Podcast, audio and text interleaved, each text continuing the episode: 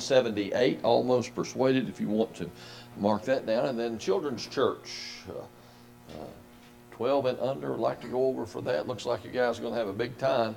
Uh, they've got some fun stuff planned for you, so go ahead and dismiss for Children's Church. Good looking group heading over. All right.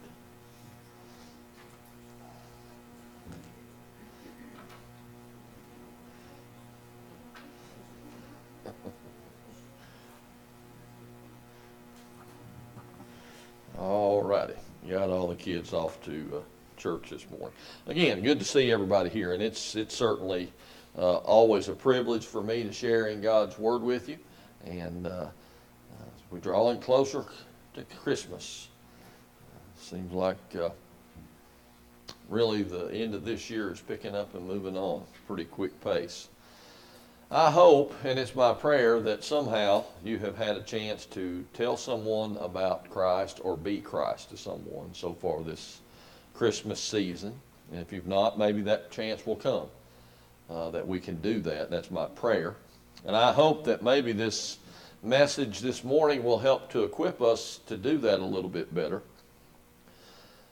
You may or may not realize or know that on December the 21st, for the first time in almost 800 years, Jupiter and Saturn will line up in order to uh, create what is known as the Christmas star. Uh, uh, best time to see that star will be one hour after sunset in the southwest sky. Now, the scientific community does not call this the Christmas star. They call this event the Great Conjunction. And in fact, this, this happens every 20 years but it does not happen on Christmas every 20 years. It is a much more rare event when these planets line up to see this. Uh, in fact, uh, as close as it is right now with this conjunction on Christmas, it was 1623 the last time this happened. There's also a thing called a triple conjunction uh, when it uh, Jupiter and Saturn and the Sun all line up to create a very bright star in the sky. And scientists going through uh, their uh, astronomy, looking back, determined that one happened about the time of the birth of Christ. Is that triple conjunction when it's the brightest. So I, I hope that we have clear weather on the, Monday, be a week from tomorrow, that that will be happening. And uh, I hope that we're able to step outside and look at that. Uh, just a warning, the scientists now say there is no correlation between this star appearing in the sky and the events of 2020. And that we should just simply go out and look up and enjoy the, the view of the universe and ponder our place in it. Well, I've got a little news for them. Genesis chapter 1, verse 14 says this, and it's for us too. Then God said, Let there be lights in the firmament of the heavens to divide the day from the night. Let them be for signs and seasons, for days and years. That's what God said about the lights that are in heaven. I'm just going to leave that right there for you to ponder on. Because there's no doubt that I know one thing for sure. If there is ever a year, and if there's ever been a time in my lifetime when man needed a sign from God, it's this year. Can I get an agreement with that from anybody? Now, I don't believe it's a coincidence that this star is going to appear this year, this close to Christmas. On December the 21st, of course, is when that will happen. It's not a coincidence. I think it may be there to give us a reminder of our hope, to strengthen our faith and to draw our attention and focus even closer in on the birth of our Lord Jesus Christ. You know, there's another time that God provided a star. We sung a couple songs about that this morning. A star of hope, a star of faith, a star that pointed to love. Wise men followed that star and they found Jesus. I guess you could say, and that's how I, I titled this morning's sermon GPS. God provided a star And that's what I want to talk about and look at study and think about this morning is that star that God provided and, and, and the guiding light. But more than that, I want to go back a couple of thousand years ago and think about and discuss what happens when you follow that star. So if you would turn in your Bibles to Matthew chapter 2, verses 1 and 2, and that's going to be the basis of our study this morning. Matthew chapter 2, verses 1 and 2. And Matthew records this. He says, Now when Jesus was born in Bethlehem of Judea in the days of Herod the king, behold, there came wise men from the east to Jerusalem, saying, Where is he that is born king of the Jews? For we have seen his star in the east and are come to worship him. Just like those wise men. Those wise men who were searching for Christ. We ourselves have searched for Christ and sought his guidance in our lives, his will in our lives. And I'd venture to say that most all of us have asked specifically God for guidance. And we follow that guidance, hopefully, just like the wise men. I know myself, very common for me to ask God to show me the way. Give me, give me a sign of what I need to do. Show me a way. Show me where I need to go in this decision. And I think that that's something that we always need to be willing to do is to ask God for direction and then follow the leading of the Holy Spirit. Because that's why the Holy Spirit is there. But when we follow God's wills for our lives, we will discover a few things, and that's what I want to look at this morning. First thing, I think sometimes we'll, we'll discover that sometimes following God's will uh, or following God even can be dangerous. Following God can be dangerous. Sometimes people think that following God is, is going to be safe. Might even use it as kind of a perceived yardstick for our lives to live that if everything's going well in our lives and we don't have any, any kind of disruption or any kind of trouble, then we must be doing what God have us to do. And then on the other hand of that, if, if, we're, if we're having difficulties, if we're having troubles and trials and tribulations, then I must be living outside of God's will.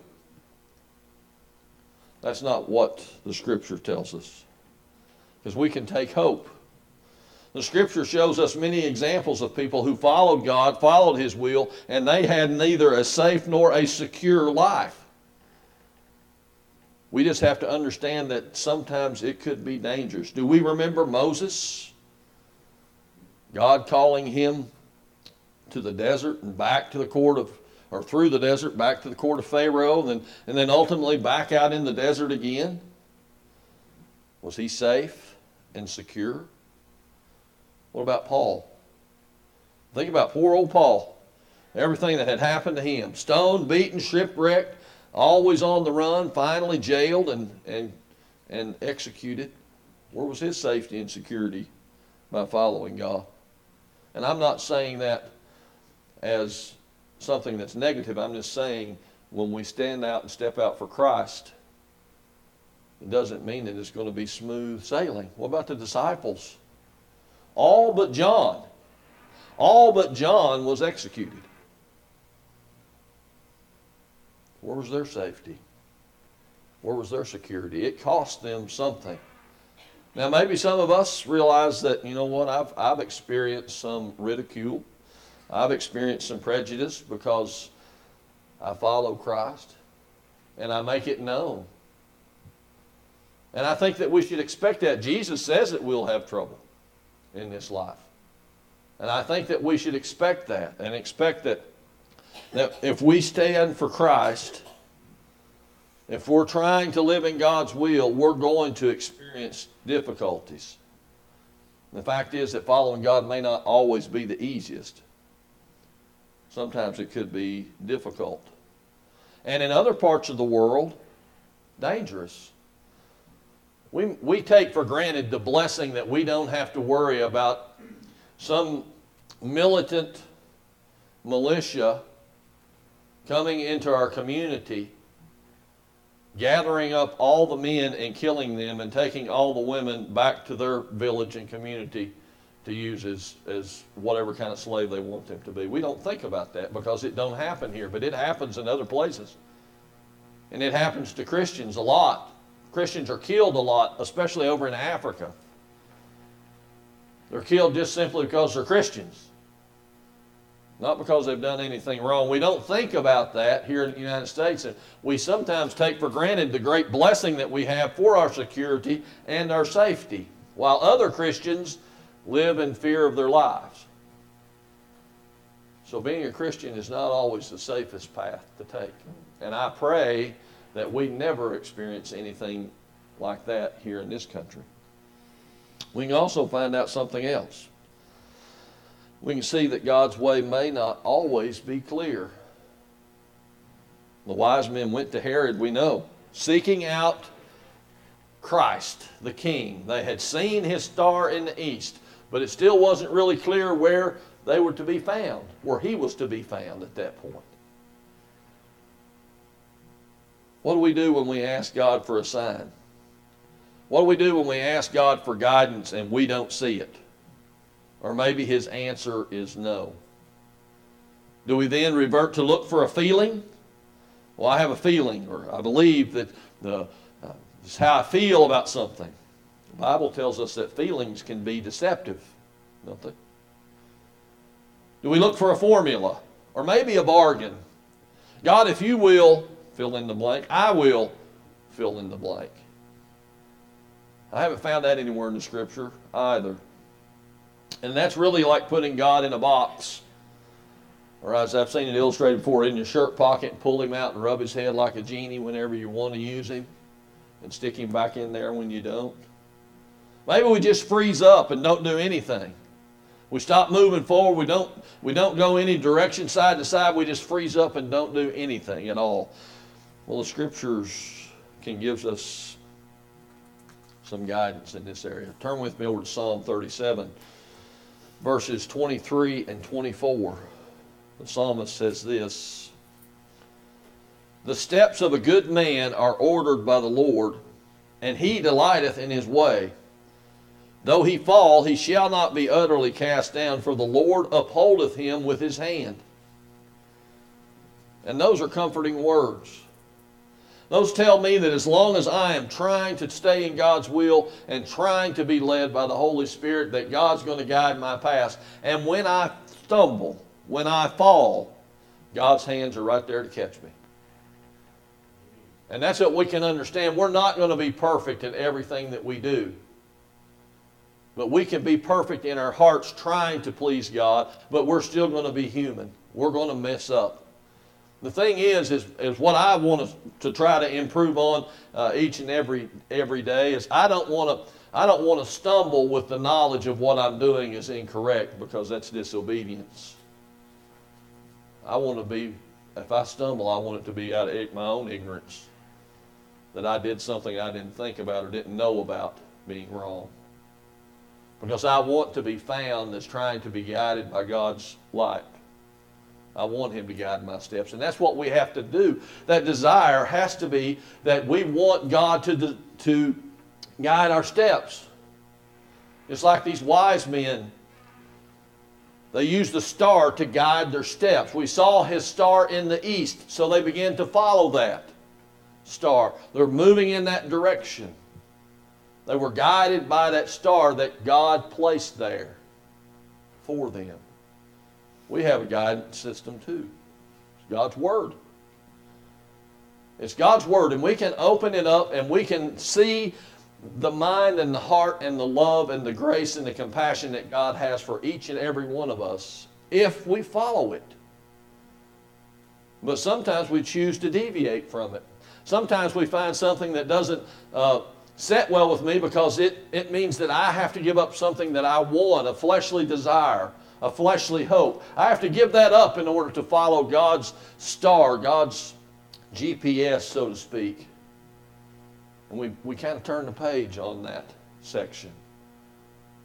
That doesn't mean that we're being guided by God's steps. It means rather, in fact, that we are taking a detour around it. Let us desire to be guided by the Lord. If God brings us, this is a familiar saying for many people, and, I, and there's a lot of truth to this. If God brings us to it, He will bring us through it. And we can, as Christians, have faith to know that, as the scripture actually tells us, it says that there is no temptation that we'll experience, and this is me paraphrasing, that God cannot make a way to escape. Okay, and that's what the scripture says.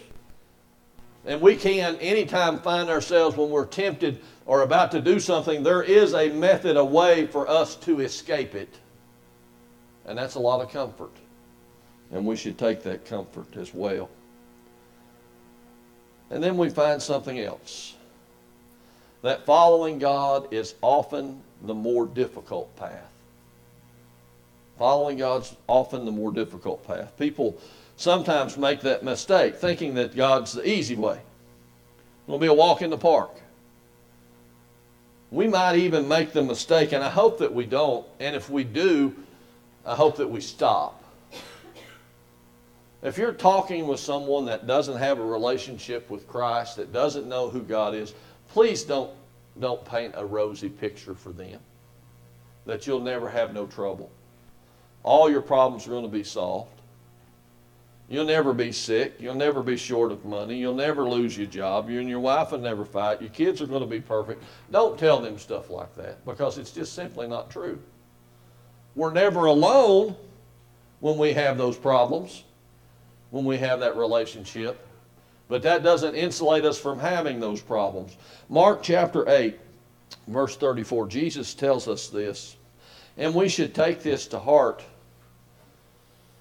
he says, Whosoever will come after me, let him deny himself and take up his cross and follow me. There's three parts there that Jesus is talking about. The first thing is denying ourselves. And that means we have to die to our own desires, our own wants, and those things that would, fleshly desires that would, would not be that in keeping with God's word. And sometimes we're, that's the biggest battle that's the biggest battle for us is to deny ourselves.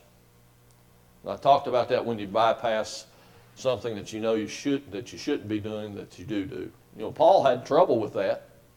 He says, I do that which I know I shouldn't, and I don't do that which I know that I should. So it's not, I'm not saying if we have difficulties with that, that that's uncommon because the Apostle Paul had that same issue. But we have to work daily denying ourselves. Work daily in commanding ourselves to think more like God and less like me. Because if you left to my own devices, I will goof something up. So Jesus says the first thing that we have to do is deny ourselves. Deny that fleshly lust. And then he says, take up your cross. Take up his cross, actually. What does that mean for us to take up the cross of Christ? Well, we simply follow Christ's example. I think that's the best way of understanding that taking up the cross. We, we exhibit compassion with people. We model ourselves after what Jesus taught and how Jesus lived. We were righteous in the way that we acted. We were obedient to what God's word said, what God's will was. Remember, Jesus always, always said, I am sent here to do the will of my Father. Even in the garden, even when he was praying, right before he knew the, the worst part of his life was about to take place, Father, you can remove this cup, he said, and, and again, I'm paraphrasing, paraphrasing. He said, You can remove this from me, but not my will, thy will be done. That's part of taking up your cross. Being more like Christ today than you were yesterday is part of taking up your cross. When you see the opportunity to share the gospel with someone or to be Christ to someone, you take it instead of looking the other way and walking aside. You try to be the picture of Christ on this earth. That's bearing our cross. and follow him. How do, if we were to follow Christ, what would we do? Very much like taking up your cross, but to follow Jesus means that we follow God's word because Jesus' only desire was to do the will of that who had sent him, or the Father in heaven. And if we follow God's will, we go right back to Psalms. What happens? The steps of a good man are, are ordered by the Lord, and he delights in them. And even if he should stumble or fall, his hands lift him up. So there's the wisdom of this. Is that we need to desire to try to be closer to God, be more compassionate, die to ourselves, so that we can be pleasing servants. And that's what we see with, with this star. And it's we don't think about it because we get zeroed in on on and nothing wrong with Christmas, obviously, but we get zeroed in on that, but we realize there is so much more that we can learn from even the wise men.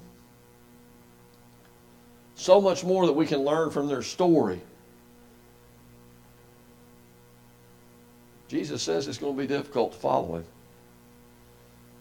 As hard as carrying a big old heavy wooden cross.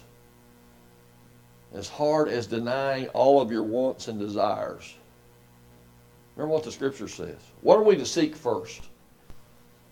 Seek ye first the kingdom of God, and then all of these things shall be added unto you. So our priorities have to be seeking first the kingdom of God. And then those things can be added. But God is always first. Think back to the wise men.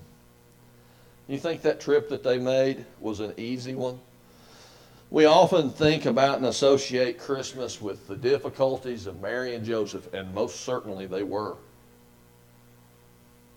Moving across uh, miles of travel upon horseback, we'll just call it, the back of a, a donkey or a mule, I guess. Her very close to giving birth. We think about those difficulties, but what about the, the the Magi. I think it was, it was an easy trip for them, much further trip for them, in fact. And we'll learn much more about that next week because that's going to be part of our Christmas sermon next Sunday.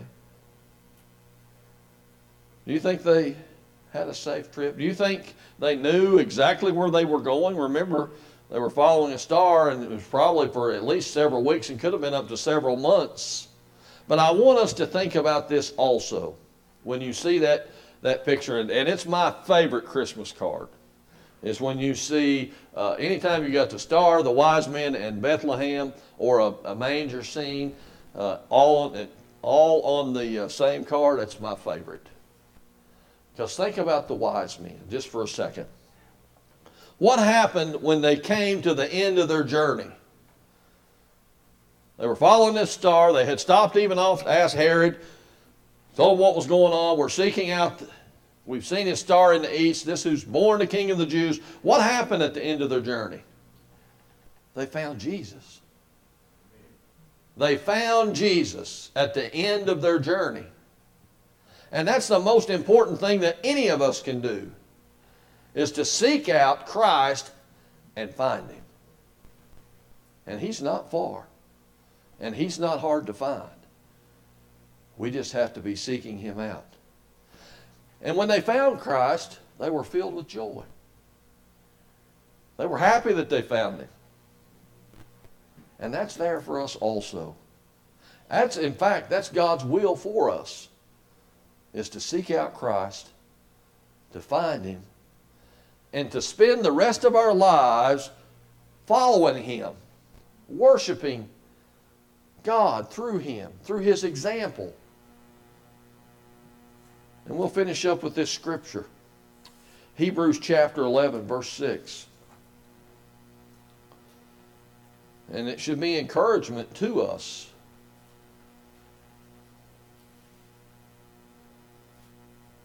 Verse, yeah, Hebrews 11, 6. But without faith it is impossible to please him. For he that cometh to God must believe that he is, and that he is a rewarder, and listen to this, of them that diligently seek him. Are you diligently seeking out Are you diligently seeking out God the Father? Are you diligently seeking out Christ the Son? Are you diligently allowing yourself to be led by God the Holy Spirit in your life? Have you found Christ this Christmas?